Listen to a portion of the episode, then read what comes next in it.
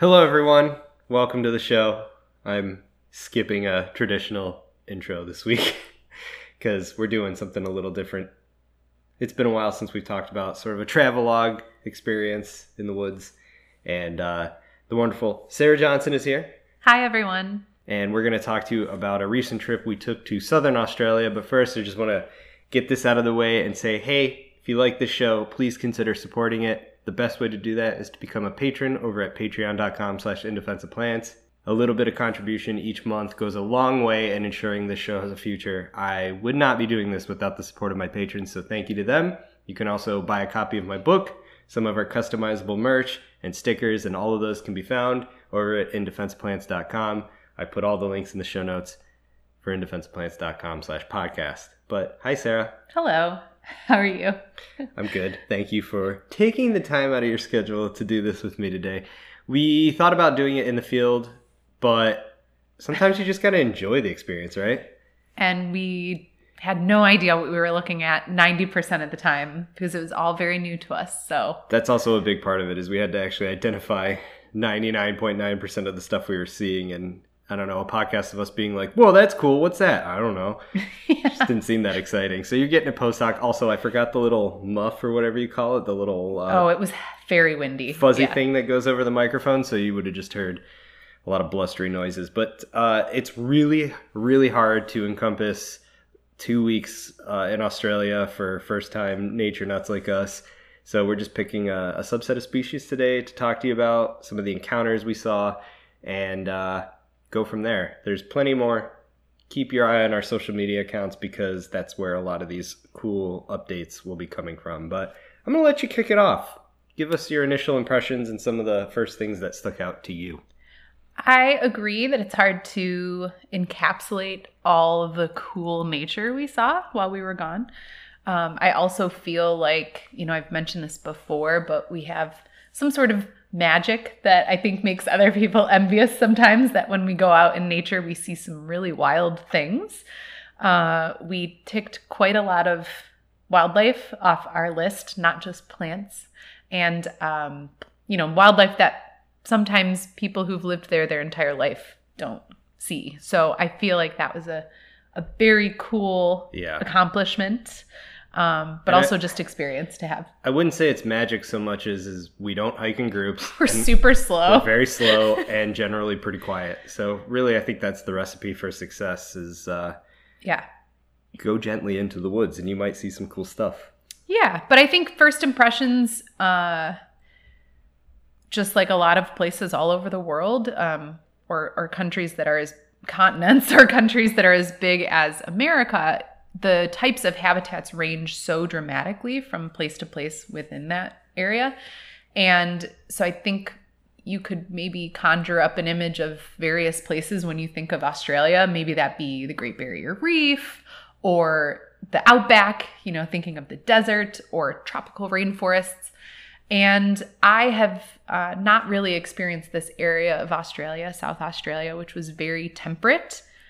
Ocean views, big rocky cliffs, uh, forests, uh, just different than I anticipated it being. I don't know what I thought it was going to be, but um, really enjoyed the landscape as a whole. And not going to lie, made me consider giving up everything and living in Australia.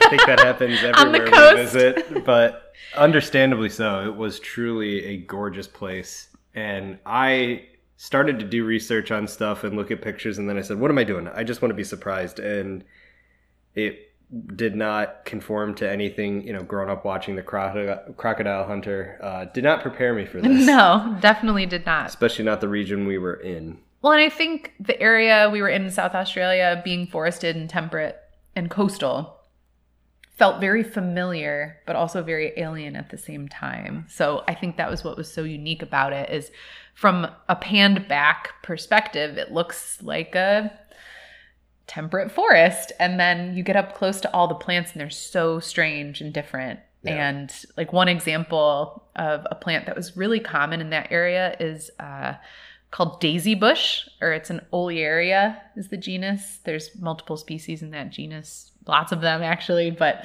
um, there was a couple that I think we saw axillaris, which was along the coast. It's called Little Smoky.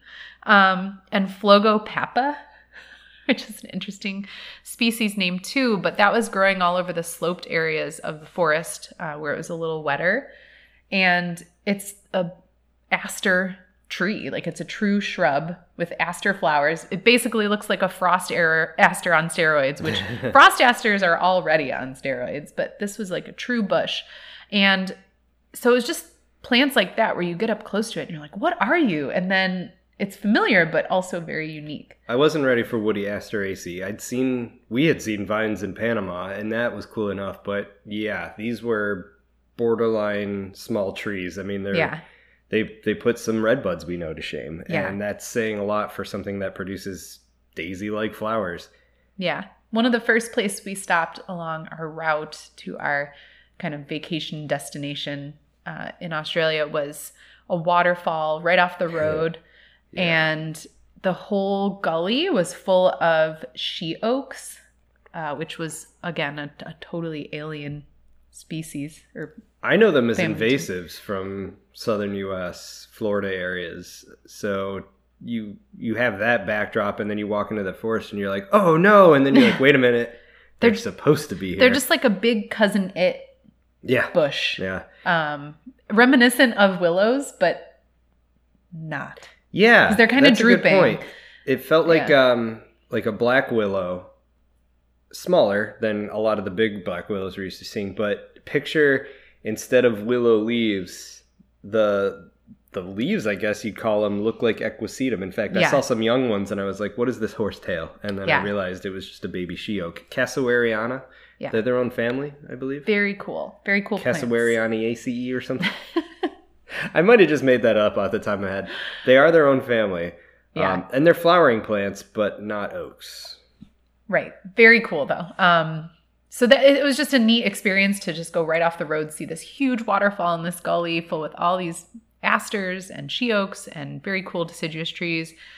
Um starting to see lots of unique birds. We saw quite a lot of lorikeets and strange birds in the city, but the corvid diversity is really neat. Yeah. Um I think we saw every species of cockatoo that lives in southern were they- I was- Australia. I was calling them cocklets, but that's not it. Correlates? Cor- coralitos? Corellas. Corellas. Corellas. There was multiple species of Corella, not cocklets. Although I like that. They would probably like I wish I would have petitioned to name them that. Um, one thing that blew my mind was again seeing them in a city. So you're seeing new birds, very colorful, weird birds that you're used to only seeing if you're like me and grew up in North America in pet stores, sadly. Um, but we went to Albert Park because I'm also a secret Formula One fan, and I had to see yeah. the track, and there were cor- correlates, we're calling them Corellas. corellas. They're all cockatoos, but Yeah. they there's a long-billed Corella and I think just a little Corella or something mm-hmm. similar. Mm-hmm. They're mm-hmm. white. They have bluish eye rings and like pink on their face. They're very sweet. And at our Airbnb, they kept land. We kept hearing something, and we're like, "What is that?" And they were landing on the antenna, uh, Yeah, on top of the house and, and chilling on the antenna. But I loved them at Albert Park. They were foraging in the grass, and I looked it up later, and it says they love bulbs. They love eating bulbs, and one of the things they've benefited from is stargrass or whatever. It's a it's a South African bulb that's been introduced. It's like a lawn weed with a pretty little pink flower in there, yeah. and they were just digging them up with their big old cockatoo beaks. But a lot of them were just foraging on the side of the road, which seemed very dangerous, but also fruitful for them. Um, similar to the Corella, there's a Rosella, the Crimson Rosella, and then there's a King Rosella too. Um, beautiful blue and red um, and green parrots. Um, lorikeets, there's galahs, which are pink and gray. They have red eyes, which is The wild. females, I the learned. females have red eyes. Because I was like, did I just see an albino with color on it? And then I realized it was, or I read that it was just the females. but so many cool birds just more than you know i'm sure more will come to mind in a little bit but Sure. yeah the, the the cockatoo diversity was definitely pretty crazy we saw the the black crested ones too on our first hike and there was a group of them and they were kind of upsettingly cooing at us like we had invaded their uh, Yeah. roosting area And, so we took some pictures, got out of there, but they're big birds, and it looks like they could easily a little a daunting if yeah they needed to. yeah but really I've been, cool. I've been bitten by a parrot before, and it is to date the worst bite I've ever gotten. Yeah. I didn't deserve it. I was not messing with it. I just wanted to get it up above where it needed to be, and it bit me, and it got really infected. But I've learned my lesson, and I we steered clear, gave them a wide berth, took some pictures through some bins. Yeah. Well, what was was the still- best was being out at like a couple hiking spots where there was people walking by and it like I remember one spot I saw the um gang gang cockatoos, which are apparently um declining, which is sad to hear. They are suffering from habitat loss there and they have this adorable little like red poof on the back of their on the back of their head. At least the males do like a poof of feathers. And i'm just tracking this bird with my binoculars and you can see people walking by and just one little kid goes what's she looking at? And the mom just says oh it's just one of the red ones and i was like just one of the red ones it's Yeah. the most incredible bird i've ever seen you know But I remember thinking uh, a similar sentiment when one of the exchange students got really excited about Canada geese, and I was like, "Oh, Yeah, just wait." So you know, it's always what your backdrop is. But speaking of the black cockatoo, that leads me into one of the species I wanted to talk about: sure the mountain ash, which is not an ash as we know it here in North America. It's a eucalyptus, Eucalyptus regnans, and it was one of the most common species. It was the backbone of the forests in southern Australia. So to give you a, a, a indication of where we were, it was sort of the Otway Ranges, Great Otway National Park, and it really was the backbone of most of those forests. And it's a species I've actually known about unconsciously for a long time because I read The Wild Trees about climbing giant uh, sequoias and redwoods on west coast of North America. But in that book, they kind of give mention of Tasmania and these giant yeah flowering plants that live in Australia and Tasmania. And it took me getting there to realize, oh, these are the trees they were talking about because Right. they can grow to massive size sizes. So they're eucalyptus, and that makes them myrtaceae, beautiful, beautiful flowers in myrtaceae, and and eucalyptus just are so exaggerated with these poofs of filaments. But they have these really like kind of cream colored beige bark that Mhm. peels. Uh, and it peels Kinda in like a way, sycamore. Yeah, kind of like a sycamore, but like think more peely. Uh, and it's called decorticating bark. And I was reading about that. It's it's like a sycamore. They shed their bark as they age, as they grow. They the old bark dies off, and the new bark replaces it from underneath.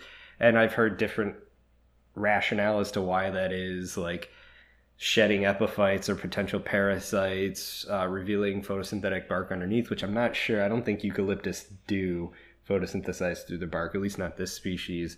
Um, and another one mentioned how flammable because you would drive and there'd just be like oh no roadkill and then you're like oh no it's just giant strips of bark Yeah. sitting in the road Yeah. it was very fibrous and i guess it's extremely flammable but these are trees that live in a highly flammable area now not all of south australia is supposed to burn but a lot of it does and these forests are prone to low frequency high intensity burns.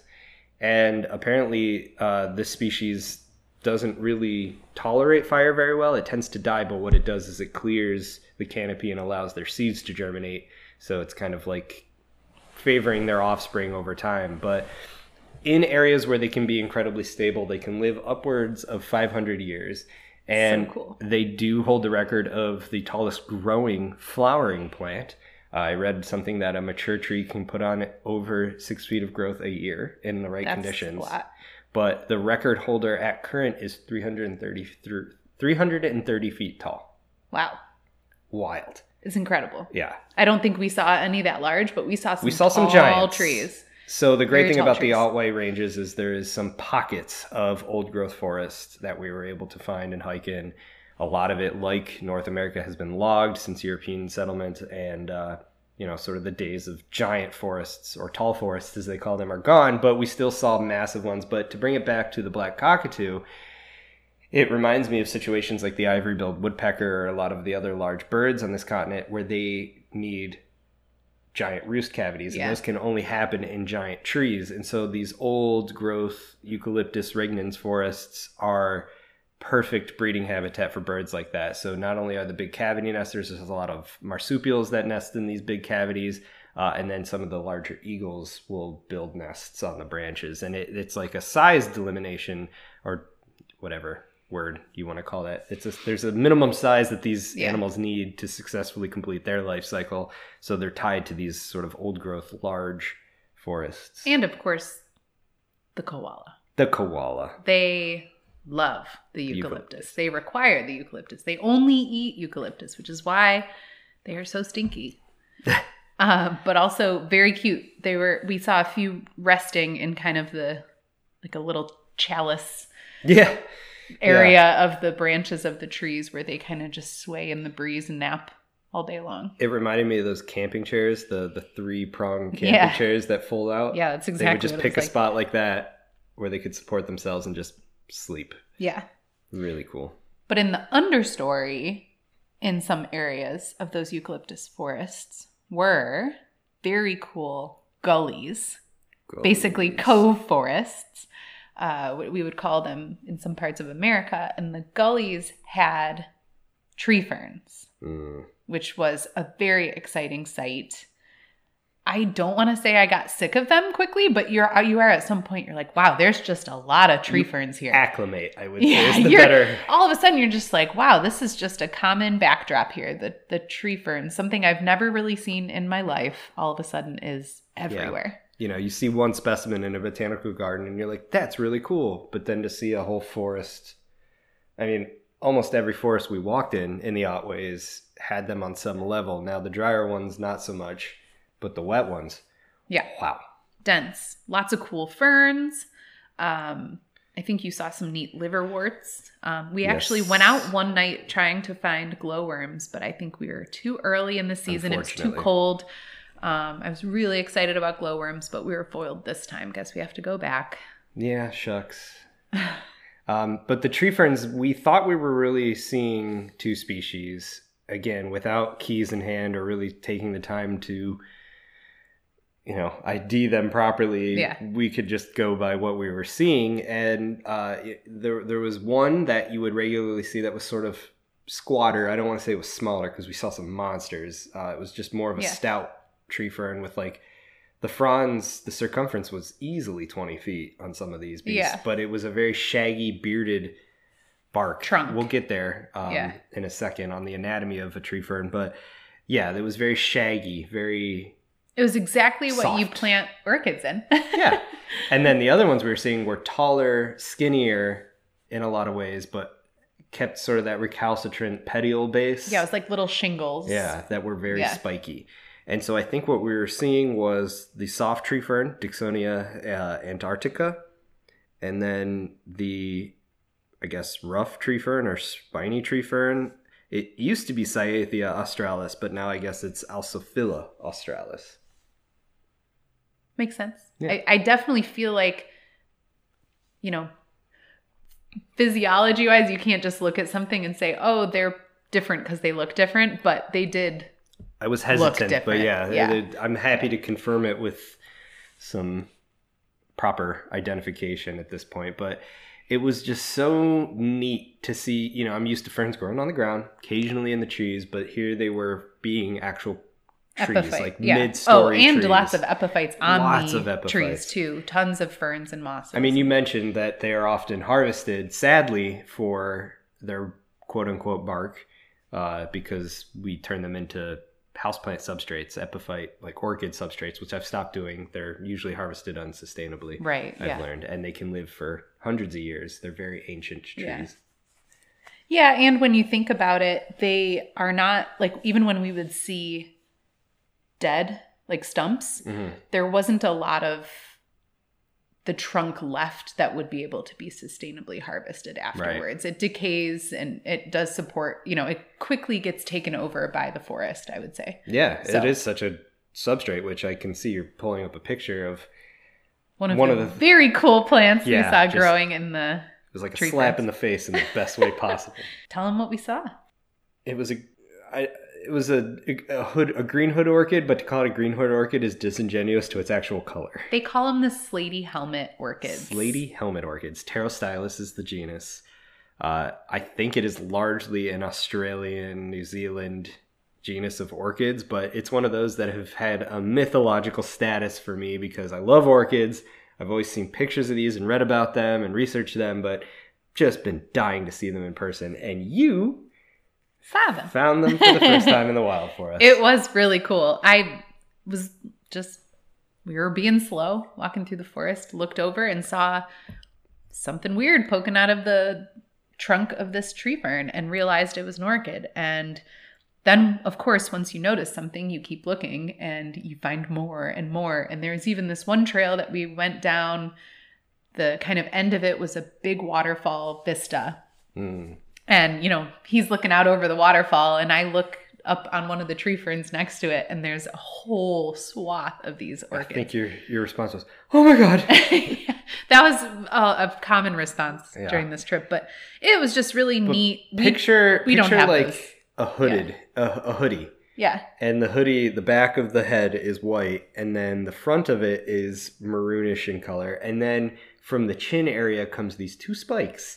Two Yeah. protrusions that come up, and where your face would be is the lip of the orchid, the labellum. yeah, Uh, it's a really cool trapping mechanism. They have very complex pollination syndromes.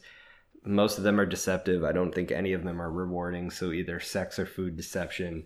Um, and this one was probably the most common one we ended up seeing just in numbers, although it felt like it was one of those things where the handful of ferns we saw them on were it. And Right. they really weren't in the rest of the forest. Well, and they seemed to be in areas that were closer to water. So if there was like a waterfall or we went to one area that had a lake, they were on the trees. Well, I mean, we were on a trail also, so I can't tell you what was in the rest of the forest, but it did seem that they were in areas that may be more humid or have water nearby.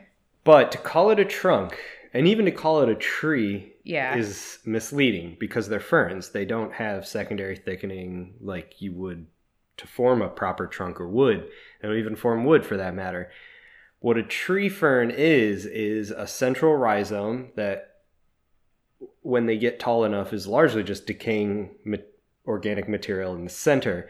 Uh, and then what ends up happening is most of the structural elements of the, the trunk of a tree fern are its adventitious rhizomes or roots that come down. And that's when you see these uh, sort of, they look like a bunch of twisty black mini straws woven together. Uh, and that's what gave them the shaggy appearance is all Yeah. the rhizoids coming out. And that's why they're such an important substrate for epiphytes is because they're very porous, but they're also a very humid substrate. So plants like these hooded orchids can put their roots down, get enough wicking for water and nutrients, um, but have like an airy substrate to actually grow on. That it's drains it's just a well. perfect Yeah. microclimate. Yeah. Uh, it's just such a cool growth habit. And again, one of those things that like you see a single specimen, you're like, that's neat. To see a forest of them, it just I'll never recover. I'll never be the same again. Yeah. We spent a few days over the time of the trip exploring these like tree fern kind of cove areas. I mean, like it truly is like wet, temperate rainforest. Yeah, it really feels like. I mean, I haven't spent much time in the in the PNW. You know, I've spent a, a little bit of time there, but I'm sure it's very reminiscent of what's familiar to a lot of people. climate wise, those vibes. Yeah, and that that was a really neat area. But again, like after a couple of days, you're kind of acclimatized to. It's a lower. I don't want to say lower diversity, but Um. Yeah. I mean, I think it's. I think it's more diverse than the Pacific Northwest is. Not taking anything away from the P and Dub, but uh, not quite a tropical rainforest either. Right. Well, that's I guess what I mean is that that type of habitat, you you're there a few hikes and you're like, all right, I think You we've start to get of the feel. we've get we get the feel, we get the species, and then we decided to do a more coastal. Well, before we get to that, I do want to say it's called the Otway Cool Temperate Rainforest. Oh. And the cool thing about it is that it's unique. ancient. It is, it is truly a unique rainforest type. Uh, It's unique. It's unusual. It's, oh, it's nice. It's different. It's unusual. Shout out to Kath and Kim. If you know, you know. Uh, but the Otway Cool Temperate Rainforest is ancient too. Uh, it was in place back when Gondwana was a thing. So when all the southern continents, including Antarctica, were connected. Uh, and so a lot of that flora, its history can be traced back over 140 million years to the Cretaceous. And that to me is one of the things that got me most jazzed because I've always read about the southern beech forests and how they give us this harkening back to Ah, con- Yeah. plate tectonics, continental movements, and really a time lost. And And one of the major components of this forest I wanted to see, without a doubt, uh, was like top of my list was the southern one of the southern beech species, the Nothofagus, and the one we got to Yeah. experience was Nothofagus cunninghamii. Um, it's the myrtle beech. They have these really cool tiny leaves that are arranged in such a way that they almost have sort of a fern frond appearance to them. They did kind of look like maidenhair fern Yeah. foliage. Yeah. When you look at the flowers, though, you're like, oh, this is in the greater Fagaceae, um, or Fagales at least. I, I forgot what or uh, family. I think they're Fagaceae, but to see old, not only just these species, but old growth versions of Nothofagus was phenomenal because it, it really does tie the southern continents together.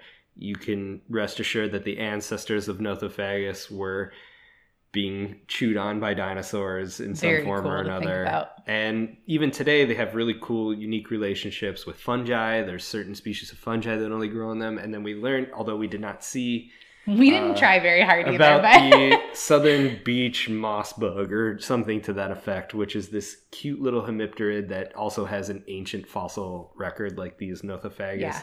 that only lives in the mosses and liverworts that grow on these Nothofagus trees. very Um, cool. They're very small. The video we saw of the scientist that studies them, he like has to peel chunks of moss back and put them in Berlese funnels and like Yeah. look at them under microscopes. So I don't feel too bad not seeing them, but Right. all of it just connects the continents. And and again, these these fossils, similar fossils, have been found on Antarctica, showing that the the frozen continent once had life. But that really encapsulated the cool temperate rainforest for me. Was was seeing that and all the other species that it, it grows nearby. Well, and that's something you've been fascinated with for a while. And I think anyone who's been listening to the podcast for many years will know that you've had many a guest to talk about that history or at least something of, aligned with that for a long time because it's it's really cool to see it finally in person. Yeah, So- deep time paleobotany. Those are all my kicks. And then when you get to actually see living members that represent some of this stuff, it was very very special. It was very special. But sorry to have cut you off. No, that's wanted good. to get that I'm glad out. you did. Um, I just was thinking that, you know, we'd spend a couple days and hikes in these rainforesty vibes, you know, in the in the fern forests where there were gullies and lots of waterfalls and it was very uh misty and Wet. it had a it had a vibe, Cool. you know. And I just was like, I want to get to the coast. Like, I want to see what's different over there. And we picked a trail that was kind of on the coastal upland forests.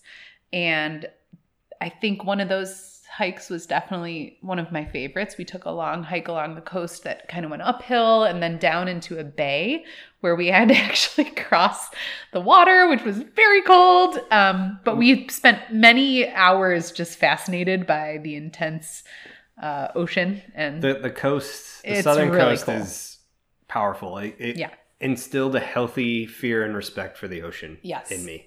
thousand percent. Um, what's wild is that you know where we were, it's pretty much either you hit Tasmania or you drift all the way out into the ocean and hit Antarctica. Yeah. Um, but the the shelf is very shallow, relatively shallow between southern Australia and Tasmania, and so these were connected when the ocean uh, levels were much lower. But you know, looking out and seeing these massive waves come in, like true breakers, like the curling over that you see in surf videos, and, and kelp being So cool. whipped around. It was just it was a wild coastline. it's just um you know it, it again was reminiscent of the pacific northwest Yeah. like the west coast and maybe areas of like hawaii or where you have these just dramatic huge rocky cliffs that i'd i'd never seen anything like it um but the uh, you know i have a very warm place in my heart for like savanna grassland type areas and it definitely gave those types of vibes we Big had big um, but shorter eucalyptus forests. Diff- probably, actually, probably a different species now that I think about it. I'd assume there's like 900 There's so many, eucalyptus. Yeah. Um, and one of the reasons we picked this trail is we heard it's a it's a good place to see a lot of um, orchids, orchid species, or at least a couple orchid species Yeah. that I really wanted to see. Early spring is truly terrestrial orchid season in that neck of the woods for and Australia. man, we just we got super lucky with timing, and uh, one of the orchids that I really wanted to see was this bird's mouth orchid, Ah, yes. and we saw it almost immediately, which just seemed very fortuitous. It is so neat. It's like two, uh, maybe quarter-sized leaves, and out the middle is this spectacular maroonish colored orchid that opens with the mouth up towards the sky and the labellum kind of floats with the Yeah, wind yeah. like it kind of flops back and forth It's i guess very um, loosely hinged, it felt like. So the slightest breeze, you'd see it just. but man Vibrating. just like mind-blowing and i was like well if that's the only orchid we see this whole trip great It was had these protuberances that came off of it. Um, from what I read, it's sexually deceptive, so I think it mimics the sex pheromones of a wasp. I'm assuming a wasp, although wasps and fungus gnats and gnats in general get roped into that stuff quite a bit. It was just a very cool site lots of um drosera Yeah, so we saw a lot yeah. of Drosera lining the tuberous trails sundews, and so Very cool. this the, the the complex we were seeing. Forget what it's like, Drosera A something. I don't know. It's a complex of like four or five subspecies that could probably be their own species, depending on who you talk to. they could get pretty tall Yeah, some were like what foot tall foot, foot Yeah, and a half. Yeah, it was very They cool. they would vine up around the surrounding vegetation, and I don't know. Most of the ones we saw had insects trapped in them, so they're yeah they're doing good. they are But they're tuberous, which is cool because they're not sitting in wet sphagnum bogs like I'm used to seeing Right. or really wet sand. They're it's like sitting dry in slopes pretty dry. Yeah. yeah and so they grow from this sort of tuber, like I think either tuber or corm would be my guess. yeah Uh, so they don't need that moisture subsidy that a lot of other Drosera I'm used to seeing do. It was just a cool habitat. These big, gnarly um, eucalypts and, and other probably myrtles and things like yeah, that. multi-stem eucalypts. That's what really Yeah. changed. Was that you got They from were, an area yeah. of like a single big trunk to eucalypts being multi-trunked.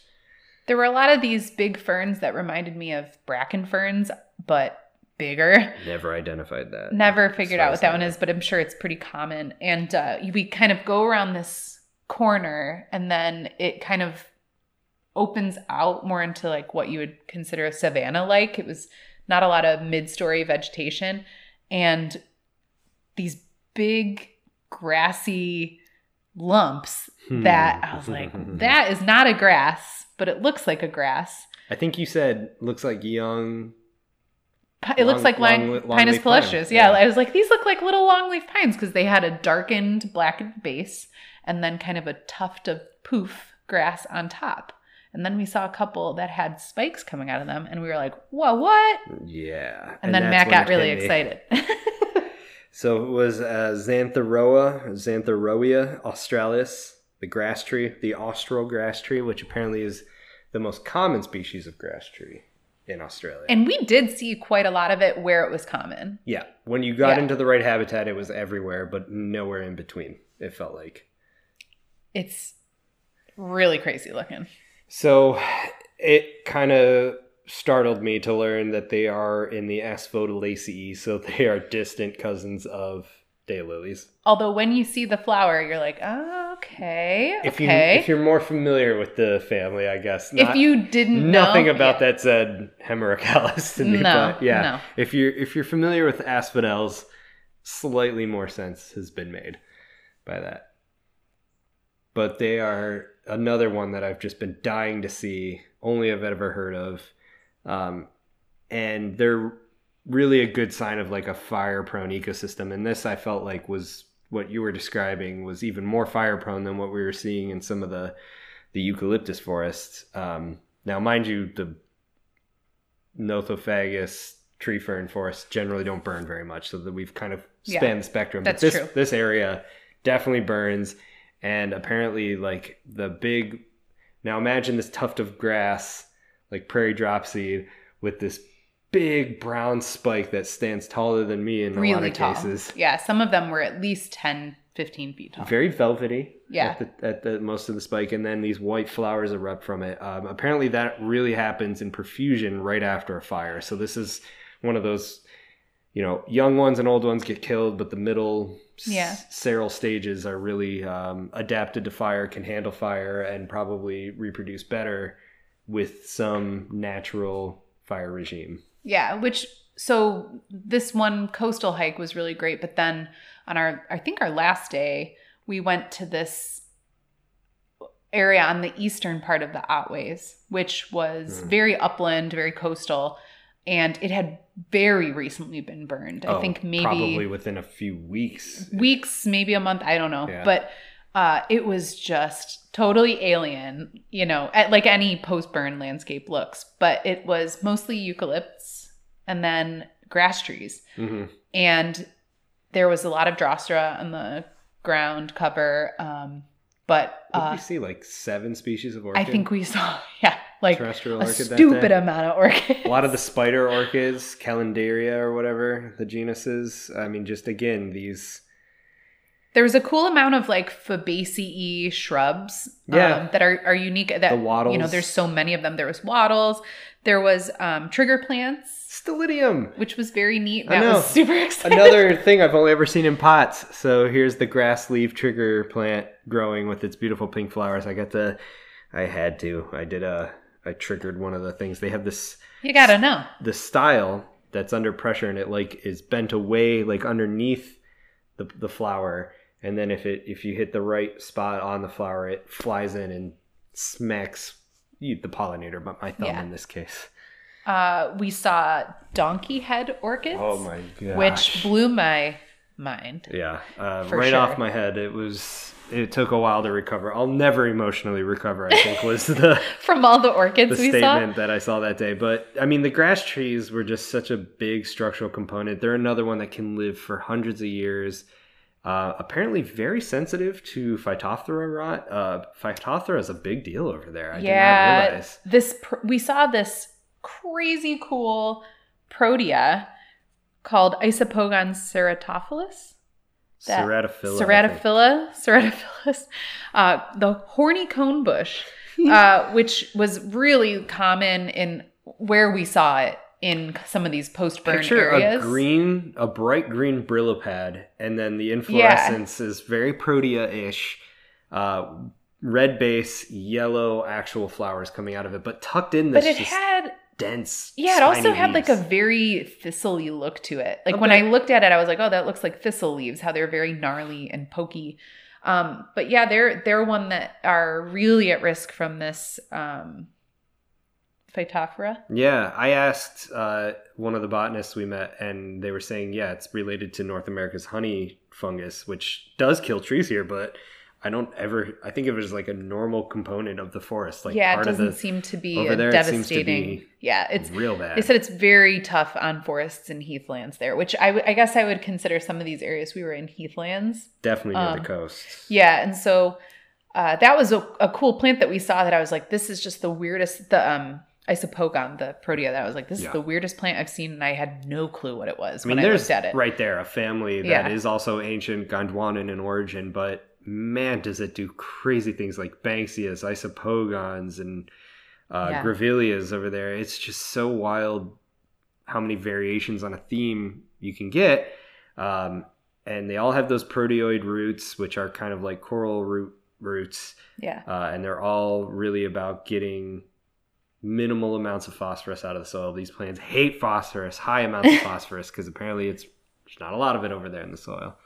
I just yeah this this site we went to on our last day was just incredible and definitely one of my favorite days. Again, like you said, we saw maybe seven species of orchid. They were all crazy. They were all cool. We saw teeny tiny orchids. We saw big flowering orchids.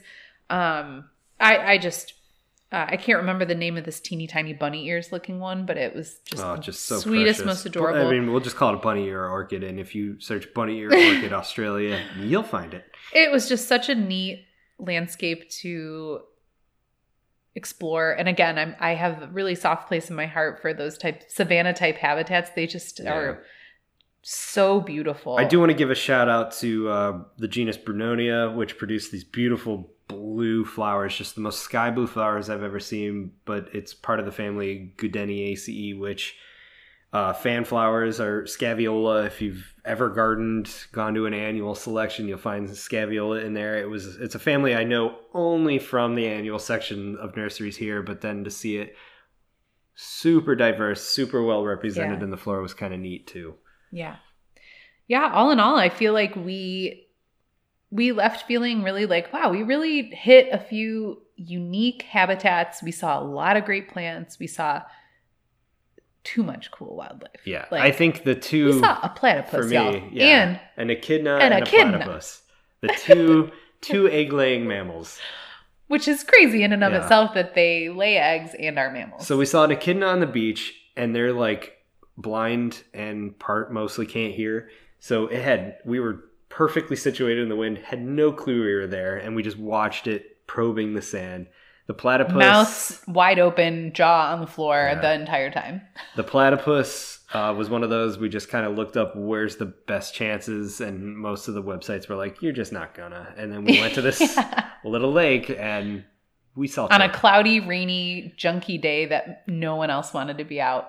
That's that's the key, y'all. If you want to see cool stuff go with not a large group of people with when- no expectations, with no one's out.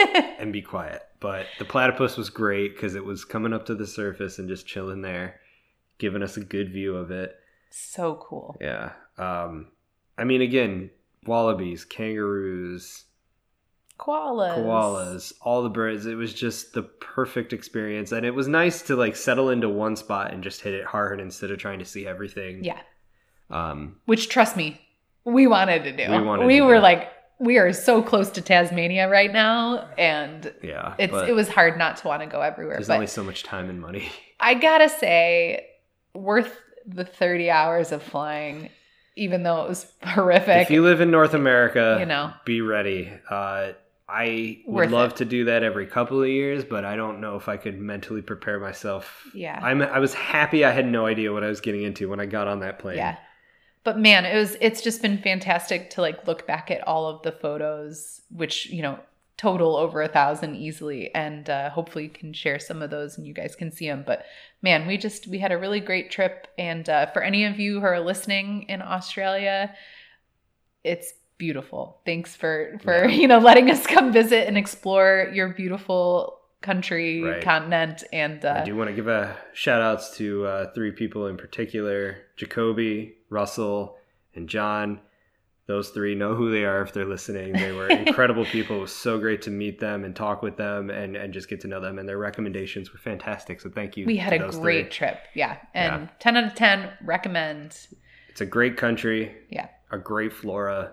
A lifetime of dreams came true. Yeah, we had a really we had a really fun vacation if you can't tell. So. So But yeah, there's plenty more. Again, stay tuned to our social media accounts. We'll be posting pictures for probably weeks to come. But Sarah, it's always a pleasure traveling with you. You're a wonderful companion for traveling. you too. It's it's very fun to explore new places. But yeah, that's it. Thank you all for listening. Once again, please consider supporting this podcast through patreon.com slash indefenseofplants. Uh, you can also pick up a copy of my book, some of our customizable merch and stickers. All of those links are at indefenseofplants.com. Uh, you can look in the show notes over at indefenseofplants.com slash podcast. Sarah, where can they find you? Uh my inst I have to remember what my Instagram handle is. Uh, my Instagram is Sylvatica underscore Sarah I'll without an H. too. Uh, so it's Sarah S A R A, and um, yeah, I plant I post some plant stuff and Some um, wildlife stuff. My website. You're welcome to connect with me there, SarahAnnJohnson.com. So All right, everyone. Well, thank you, Sarah, for your time. yeah, Thank you great. for trying to remember all these things. and and thank you for taking the effort to winnow it down to a handful of sightings. Oh God, we could have gone forever. Yeah. Yeah. But uh, again, thank you for listening. And until next time, this is your host, Matt, signing out. Adios, everyone. Bye.